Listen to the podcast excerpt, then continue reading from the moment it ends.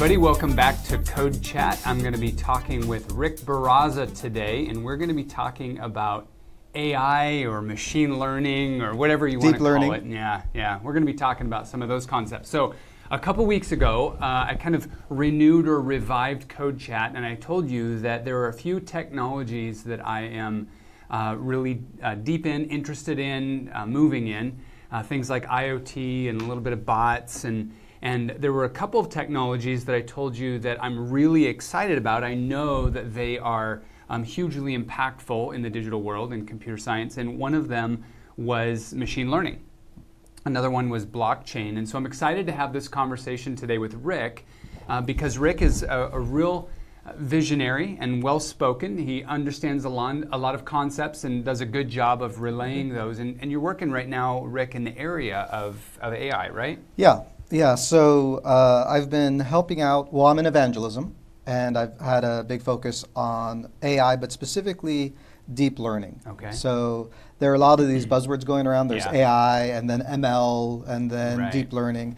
Uh, and sometimes I think even at the where to start, I think giving a nice vocabulary is good. So, good that- so- idea. so we're all on the same page. Because where does it fit in? Bot frame is associated. Cognitive services is associated, right? Is this Mhm. AI? Is this ML? Is it is it DL? Um, so uh, it, as a very quick level set, Yeah. is that fine? So AI has been going on for a very very long time. As we know, 1956, Dartmouth College, and that was basically can we have computers uh, do things that if humans did them, it would see it, it would be deemed intelligent. And and that seems like a weird definition now because we're so used to computers just being smart for us. But Yeah.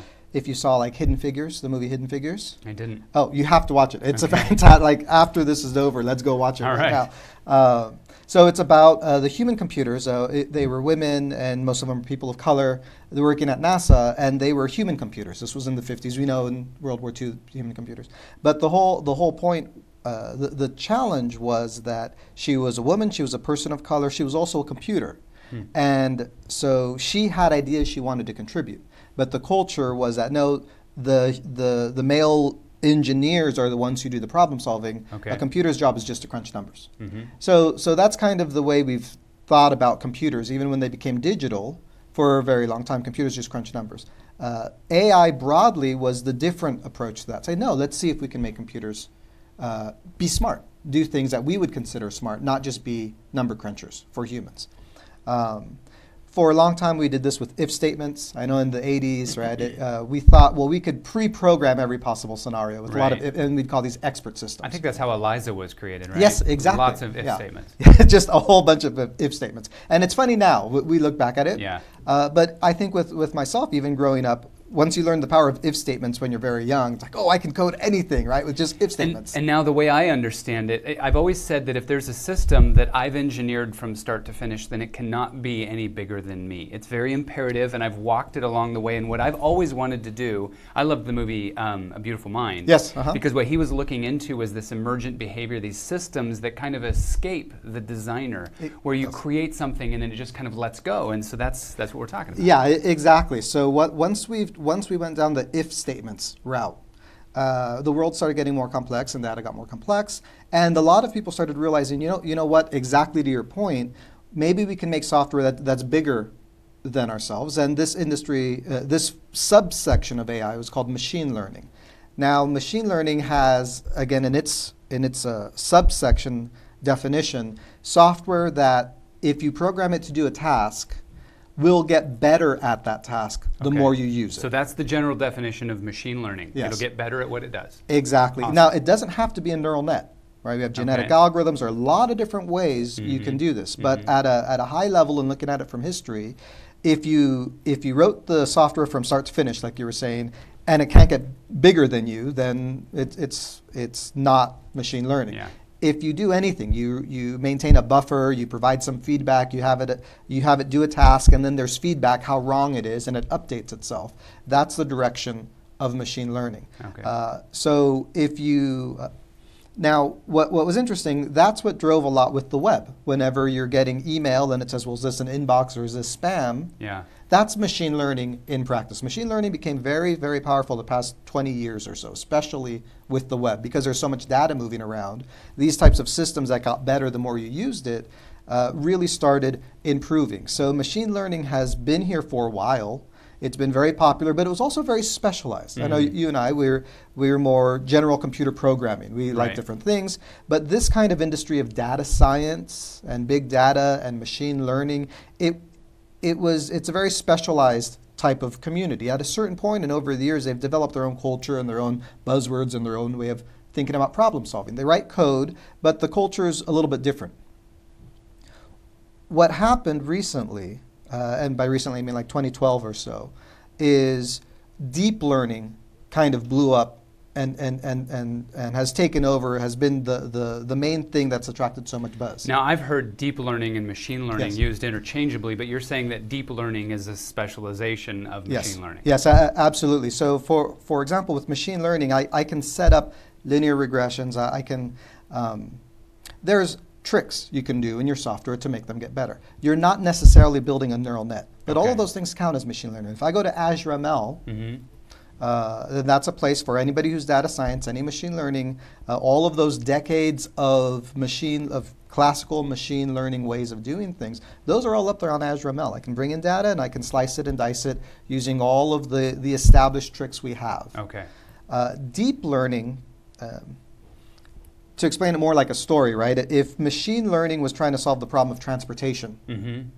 Uh, and we as computer programmers, no offense, but we like horses and carriages, like that's the world that we live in. Yeah, we, right. we, we use code to build carriages, you know, and then we use computation as the horses and, and we drive it forward. Machine learning and, and AI was trying to solve this problem of transportation. And so they were building cars there's always been this group since the 1950s, Rosenblatt, the, uh, Rosenblatt's perceptron. There's always been this minor little fringe group within this big, bigger industry of machine learning that were pushing this idea of neural nets since the 50s, since mm-hmm. since AI's been around, since mm-hmm. a little bit after computers, right? Mm-hmm. This we're talking Turing. This little group was saying, hey, I know everybody else is trying to solve the problem of transportation by building cars. Let's build synthetic horses, right? I mean, it's such a bizarre idea, right? Yeah. Well, no, cars are better. It's easier. And they're like, well, let's build some, you know, let's, let's look at how the human brain works and let's use that to inspire how we're going to set up this. Neural nets have always been an appealing idea. They just didn't work. Mm-hmm. And people would come in and you know they'd hit their nuclear winter say okay we can't do neural nets that way so we'd go back to if statements we'd go farther on again in the late 80s right and early 90s let's do neural nets well no we have machine learning that we can solve it without this extra burden of trying to set up software that mimics the brain that's mm-hmm. ridiculous if just regular software regular right. programming does it right right so they kept working at this problem for decades and it needed a couple things to be resolved around 2012, all those pieces started falling together. And at 2012, there was a special event. It was called ResNet, and AlexNet, AlexNet came out. And the results of this were just unimaginable. It, it outperformed even classical machine learning just ridiculously. It destroyed everybody in this competition. And at that point, it was kind of the shot heard around the world that after decades and decades and decades, uh, neural nets have been able to become deep neural nets. We have enough data. We have enough, the algorithms have finally been optimized. We have enough big compute and with the cloud that this, we've finally been able to turn on this particular type of engine. So if machine learning was almost building car engines, right? The, the deep learning was like building airline. You know, it, yeah. just just massive, massive engines. We just didn't have enough fuel. We didn't have big enough horsepower. All of that stuff finally fell into place around 2012, 2013, mm-hmm. and that's why we've seen this explosion of deep learning led features. Now, deep learning technically is a subset of machine learning, mm-hmm. and a lot of machine learning is applied toward AI. But deep learning is a thing that kind of woke up everybody's imagination. Before 2012, we had books on machine learning, and machine learning was important. Microsoft's always been a very um, world-renowned center for classical machine learning, right? Google, a lot of our, a lot of our, uh, you know, a lot of the competitive landscape. This has been one of the biggest differentiators was machine learning. But deep learning is something net new. Okay. Neural nets have kindly been viable. They've exploded out in power. Um, and, and it's, it's really what's attracted so much attention. They're really, really good at vision and at natural language. And that's yeah. why those two things since 2012, we've seen explode out, not just Microsoft, in the entire world of computation, right? This deep learning, I, I like to say, tilted the vector of, of progress that classical machine learning was on. 2012 came, and things just started shooting up this way. right? Okay. Among everybody. So what I want to do today, Rick, is I want our audience, who in, in our audience we've got a lot of developers. Okay. You know, they're they're com- Yeah. classic computer science. They're working with you know trying to try and do the to do their own internal combustion. You know, and Mm-hmm. Yeah. and uh, and climbing on top of these various systems. And now machine learning is a thing. Deep the deep neural networks are a thing. Um, but it it feels really Im- imposing and intimidating. I want them to know, first of all, that it's significant. That this is not only a um, this. I want I want them to understand that this is not one of those concerns like gaming where they can just kind of choose to avoid it. They kind of are 3D going TVs. to have to. Yeah. Yeah. They're going to have to face the prospect of learning some machine learning in their jobs. But then I also want my audience to not be intimidated by machine learning. I, w- I want them to know that it's accessible, that, that it's something that they can learn. So, talk to me about the accessibility of machine learning because when it's new, we see it in its specialized form in these large applications. Like we see this huge data set, and, and some massive company with deep pockets is talking about how they studied it with machine learning and they figured out this result. But what about what about my developer who's working on a text box in his website and he needs to use a little bit of machine learning to figure out what to fill that text box with? What about these little applications? How accessible is machine learning? So um, there are like five different questions in that one question. So let me try and break Focus them on the down. last yeah, one. let's focus on the last one. Uh, so there are enough services out there that you could start using deep learning without no, uh, and, and I'm saying specific deep learning, but using machine learning, th- this, this new power. Yeah. Uh, because even all of our cognitive services, not all of them necessarily use deep learning. A lot of them are still using tried and true machine learning algorithms, right? Yeah. So getting into the weeds of, of which one it's actually using uh, sometimes may not be necessary, Mhm. right? If, if you fall in love with this topic, which I did, and you, you kind of change your career vector to just be all in on this, Right. um, it's very, very rewarding. It is intimidating if you if you feel that it it is intimidating if you're really trying to understand it, uh, and you realize, wow, this isn't like learning blockchain or learning REST call. You know, this this is a different thing. This is an entire industry, Yeah. different buzzwords. So it's only intimidating if you if you're applying the expectations of, of how you how quickly you're used to picking up stuff. Mhm. It's like okay, this is a different field, right? Yeah. It's accessible, obviously, but you have to almost approach it with a certain humility. If you do approach it with a humility and you're bright, you'll be able to get it, no problem. Mhm. But sometimes I've seen people crash against it because there's a they're used to being really smart with computers. This is Mhm. computers, Mhm. and all of a sudden it feels different. And some people don't like that, right? If you can get past that, it's very access- it, it is accessible. Your question of how to just start using it if you have a text box. This comes into like REST APIs, so this comes into cognitive services, all of these features that kind of say, look, if you don't want to understand it, it's a magic black box. And if you send us some information, we will do our AI magic and give you back a result. Ah. And we're going to make REST APIs and you can plug and play. That is a way of learning it, um, where I have something. I know that these cognitive services allow me to do certain things, like LUIS is really good. Okay, I want to bring in natural language processing. I want to do text to speech, speech to text. I want to take pictures and have it read, you know, do character recognition. Yeah. I can I can play with it that way, like just plugging in little samples, uh, and that's good. We support a lot of that. That's that's kind of the that's the easiest way Mhm. uh, of doing it. One challenge with that, one caveat. The reason I'd kind of, as developers, of course, yeah, start there. Like spend an afternoon and you got Yeah, it. It's REST right. APIs, you Yeah. got it. Keep a running tally in your head of, or the galleries of, of what it can do, and that's fine. And just treat AI like a big collection of magic black box services. That at least gets you in the water. Um, that's not my focus when I Mhm. talk to people. A lot of other people already have that angle covered, right? Right, a lot right. of research, a- a, lot of evangelism, a lot of videos go in that angle. That's not my particular focus. The reason it's not is because I think back, um, let's say it was the 1988, 1989, 1990, and you're already a really good programmer. Because most people watching your show, it's not like, you know, the, we're already programmers. They're not new to Yeah, this. we, yeah, they're not new to this. We Mhm. do this for, for We've living. done a, a rest call or two. Yes, right. if you if we had this mindset in 1989, 1990, we're good at our jobs, you know, we rock and roll. Somebody comes up, maybe a young person or somebody from research, and say, "Hey, there's this thing coming out called the internet. we'd be like, wait, what's this? Computers talking to each other? Yeah, I've been doing that for a decade. Mhm. You know what's going to be great is that I will no longer need to uh, burn my executables onto a disk and mail them a disk. I'll be able to use the power of the internet so they can download the executables. I get it. Com- I understand the internet. I understand how I'm going to use it. I've already been doing it for years, anyways. Computers talking to each other. I'm ready to rock and roll. hmm And they will completely miss what happened in the 90s because the true power of the internet wasn't just about connecting Yeah. the computers to send executables back and forth. It was to move computation up to the cloud, Mhm. right?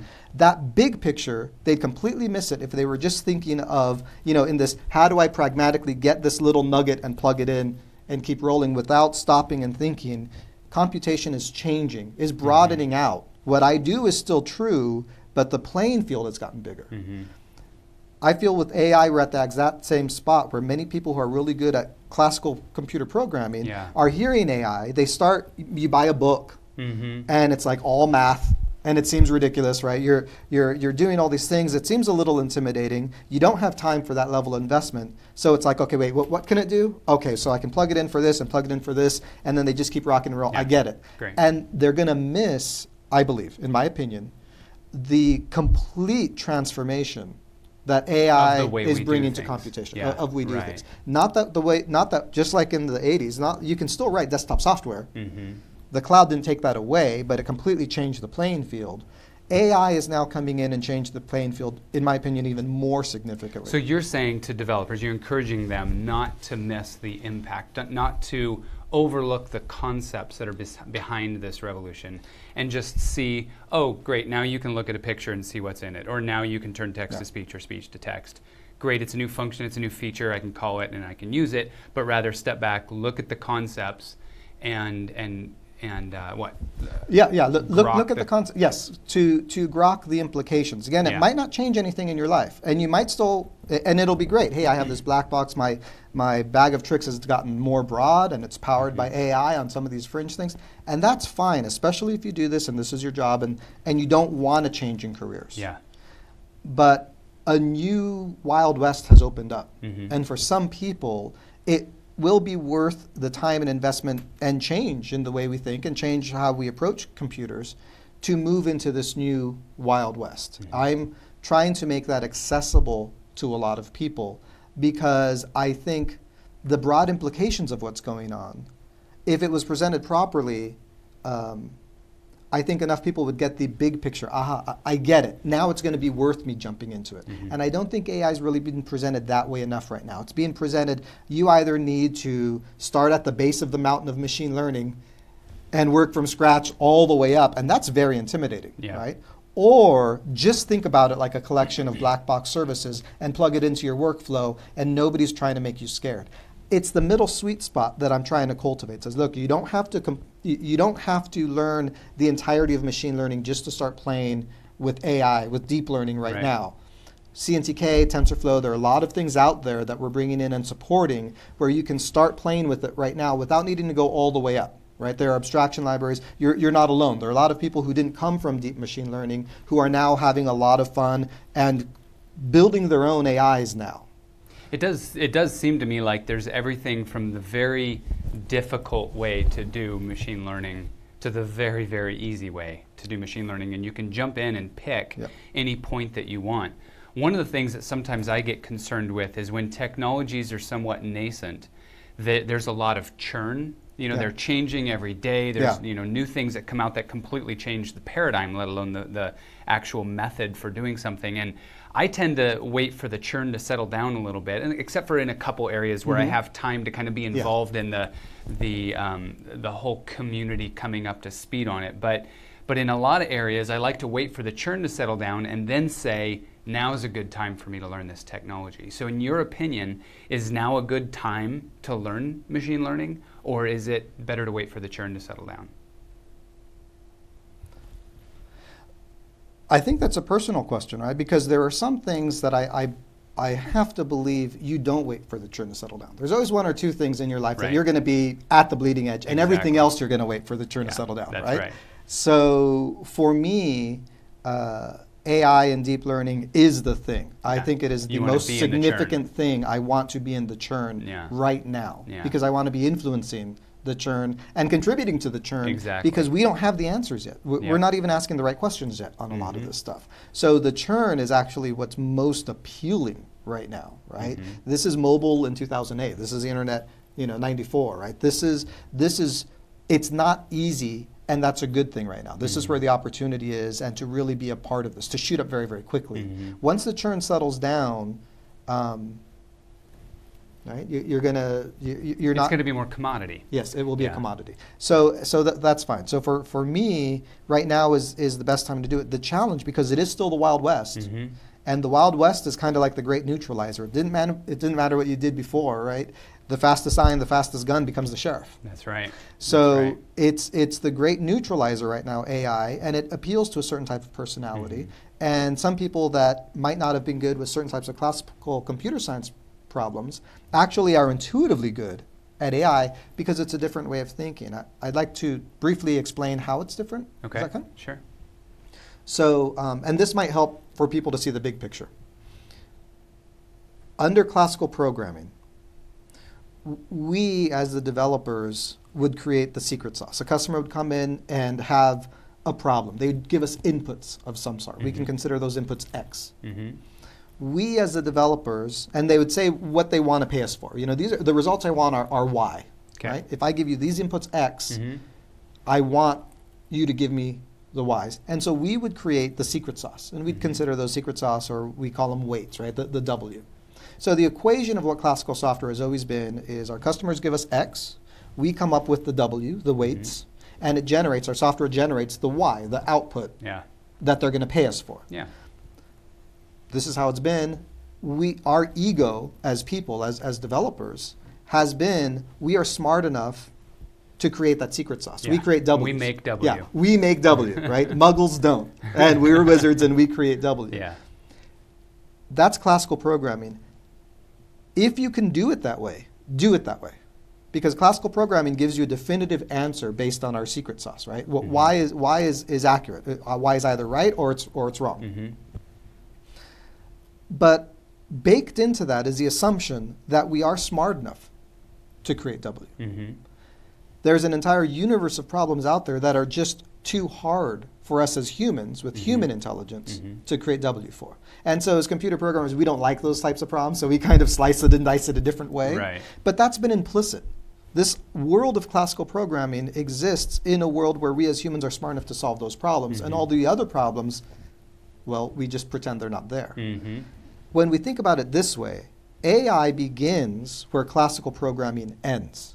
For all the programs, for all the problems that we were not smart enough to create W, AI comes in and says, as long as you have data, lots of data, of previous versions of X and Y, Yeah.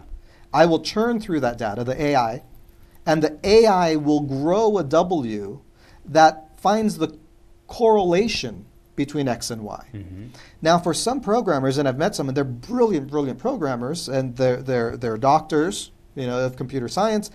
They don't like that intuitively. It's, it's not science Yeah, anymore right. because our job has always been about causation. We're Mhm. finding the, the causation that gets you from X to Y. Mhm. And, and AI is totally different. It's just correlation. hmm It might not even be accurate, but it's mapping the data. Right. So if we think about it this way, And the answer is like 0.79 probability Yeah, as opposed exactly. to one or zero. But again, as opposed to totally, I don't know, Yeah, which is yeah. where many times we'd be stuck That's with. true, that's so if we think about it like this, and, and I like to think of classical programming as being the, the, the land animals. We were the dominant land, the, the apex predator, right? We Yeah. were the dominant species on land of classical programming. We're really, really good at that. And we can augment it with things like blockchain, distributed computing, all these other tips and tricks. We, we dominate the land. hmm AI begins now where classical programming ends, and it gives us the ability of kind of moving into a higher strata Mhm. that we weren't able to do before. Right. So they don't necessarily compete with each other. hmm AI always comes with this probability and statistics, and I'm not really sure, but based on the data, here's my prediction, hmm and we can reduce the error, but it's still predictions. hmm If you can solve the pro- if you can solve the problem the classical way of computer science, do that. You're getting causation, right? Yeah, right. AI begins where classical programming ends, and it has just given us a new dimension of computation. And I think that's what's going to change. Is now we're filling up the volume Yeah. of, of problem space. It seems to me like less of an invention and more of a discovery because when you see the kinds of problems that are solved with, with a good uh, machine learning application, it, the data was there. It was just sitting there with the answers in it, or the answers to the degree that we are capable of pulling the answers out. I used to work in, in aerospace manufacturing and did it at the application of uh, machine learning, and we would look at the manufacturing variables, and sometimes they would be you know 80 to 300 variables, a whole bunch of variables, and then a whole bunch of records, right? All this data, lots of good data. And the result was whether or not the part that was being created was good or bad, or it had to be reworked. And they would oftentimes have multiple black belts in the room looking at this data, trying to chunk it up into small sets at a time because they're trying to see the patterns. They're trying to mm-hmm. see the forest for the trees. And the fact is that humans are just really, really terrible at looking at more than about three variables at Yeah. a time. And, and then when we would crunch it and it would come out and say, well, it looks to us like every time this and this and this and this and this variable are set like this, you end up with a bad part. And it's a discovery, then they go, we didn't notice that. We didn't we had no visibility to that. But it, it brought out something that already existed in the data. The pattern was there. We have the information that says what make bad, makes bad parts. We just haven't been able to put it together until So- now. So I, I agree I agree with everything you're saying, but I would I would push that into the domain of classical machine learning. Hmm. Everything you're Okay. saying. So classical machine learning is just finding the patterns that were in the data. Yeah. Okay. AI as like table stakes, yes, does that, but does it better usually. But what it's doing, the, the difference between classical machine learning, which is what most of us were exposed to, bef- unless unless you just got into this after 2012, Mhm. specifically on deep learning, uh, you know, you want to buy a book on AI and you order something on machine learning because everybody's using the same phrases. Yeah. You go through all of these books; they didn't even talk about deep neural nets. Right, Right. It's right. just all this other stuff, and that's always been exactly exactly like you described it. Perfect deep learning, and the reason the vector tilted is it took all of that and it weaponized that math into an engine that can crank and turn itself and not only find patterns but generate original content. And that's the area where I'm focused on in synthetic creativity because I focus quite a bit on create creative stuff, as you know, in Mhm. arts. If we continue the metaphor of the equation, right, where classical software was X, we create the, the W Yeah. and the Y is generated. Machine learning broadly has been give us a lot of X and Y, and our software will, will generate the W. Right. Deep learning allows us to take it one more crank because once those W's are set up, we can now start creating these weights so so well that we can take W and existing outputs and generate new X's. And uh, uh, again, classical programming, we create the W. Yeah. Machine learning, we give it X and Y, and it generates the W Mhm. this next turn of synthetic creativity, we're giving it the w- we've trained AIs with a W, Mhm. we're giving it existing Ys, and it's creating original X's from scratch. As a simple example, it's easy now in 2017 to send a, a picture to a black box service, and it says, okay, that's a person riding a bike. Yeah. It's been almost impossible to unscramble that egg, though, to tell an AI, give me a picture of a pink octopus playing a keyboard wearing a hat. Mhm. And it generates the picture back, Mhm. right? Yeah. Going the opposite way is significantly harder Yeah, than turn this picture into natural language, Mhm. turn natural language into a picture that has never existed before. Right. Right. That's what we start getting into the area of synthetic creativity. Now with things like generative adversarial networks, with cycle GANs that are going on. A lot of these are on my GitHub repo uh, as well, projects that we've been doing. It's this area that classical machine learning just can't even touch that. I mean, Mhm. we've your description of classical machine learning was spot on, right? It was finding those patterns hidden in the data.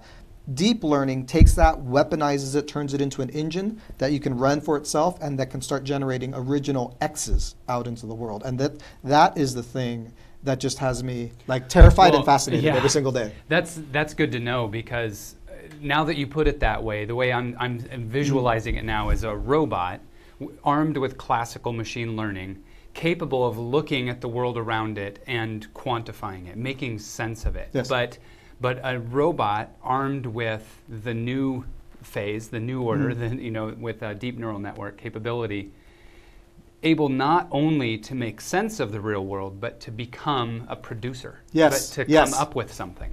Yeah. And that's fascinating. Yeah, it is. And that's very early on. It's the churn, but that was science fiction. That's Yeah. been science fiction f- for millennia. Yeah. And we're at the point that it's becoming possible. Mm. We're having repos, there's experimentations on this. We're running Hackfest with some very forward leaning partners already on this third turn of the crank of Mm-hmm. generative, of synthetic creativity, synthetic content. Um, that I'm spending all my time on that because it's just absolutely fascinating. uh, And uh, it's a very niche part of it. Mhm. I, I try and speak broadly, like with this interview on Yeah. AI for everybody. I Yeah. believe we need a diversity Mhm. of uh, minds and, and personalities. Th- There's a problem. I think last time we spoke, and, and I think to, to wrap things up, um, there's a problem that happens in AI. It's called overfitting. hmm And it's what happens when you build a neural net and you build the neural net too smart. Mhm. It's too smart at crunching data, but you don't give it enough diversity of data. Yeah. It doesn't learn the pattern, just memorizes the inputs, Yeah, right? Which yeah. is which is funny when you like, oh, I've created a brain to understand the data. The brain just just memorized. You made it too smart. It Mhm. memorized a small set of data. Yeah. That's called overfitting. Okay. It seems to work during training, and then you put it in the real world, and it doesn't know how to It interact with. sense. Yeah. We have a challenge right now, and, and we globally, right, with AI, is we have a lot of smart people on it, but they're just talking to the same type of classical machine learning and people who had kind of been in this career path. Um, I feel that a lot of the conversations around AI uh, are a bit overfitting to certain types of people. And if you come in as an engineer, someone who likes something different, as an artist, as anybody who just as a maker, as a hacker coming in, they're not getting enough of that diversity in. Yeah. And so there's a lot of overfitting in terms of how we explain it and how we evangelize it. That's one of the areas that I'm trying to push back because I'm really passionate about AIs for everybody. Like it exists now. You can like a car, like the car exists. We can teach how to drive. We can fall in love with driving. You don't need to build the car from scratch anymore. You, cars exist, right? You can take the bus. You can do cognitive services, right? You can have somebody else do all the driving for you, and you can take advantage of this new miracle. But cars now exist. You don't have to start from building an engine. You can just start rocking and rolling and driving and fall in love with driving, right? Be a, be a good driver, Yeah. learn how to fix it. So it's this kind of approach in the middle that I've been focusing on. That was that was totally meta, Rick. You just used machine learning to describe developers entering the world of machine learning. There you go. Uh, okay, I guess that's true. There you go. something like that. Okay, well, yeah, let's go ahead and wrap it up. I hope that this was helpful to you guys, just learning about what uh, this world looks like, how it's going to impact you as day to day developers doing computer science, but adopting um, some of the concepts or maybe all of the concepts of data science. Um, that's going to be a pretty interesting world going forward. I, I always say this is a good time to be a developer, no more than ever. Um, and uh, yeah, so anyway, thank you, Rick, for being with Thank us. Thank you for having me here. Yeah, and we'll see you next time on CodeChat.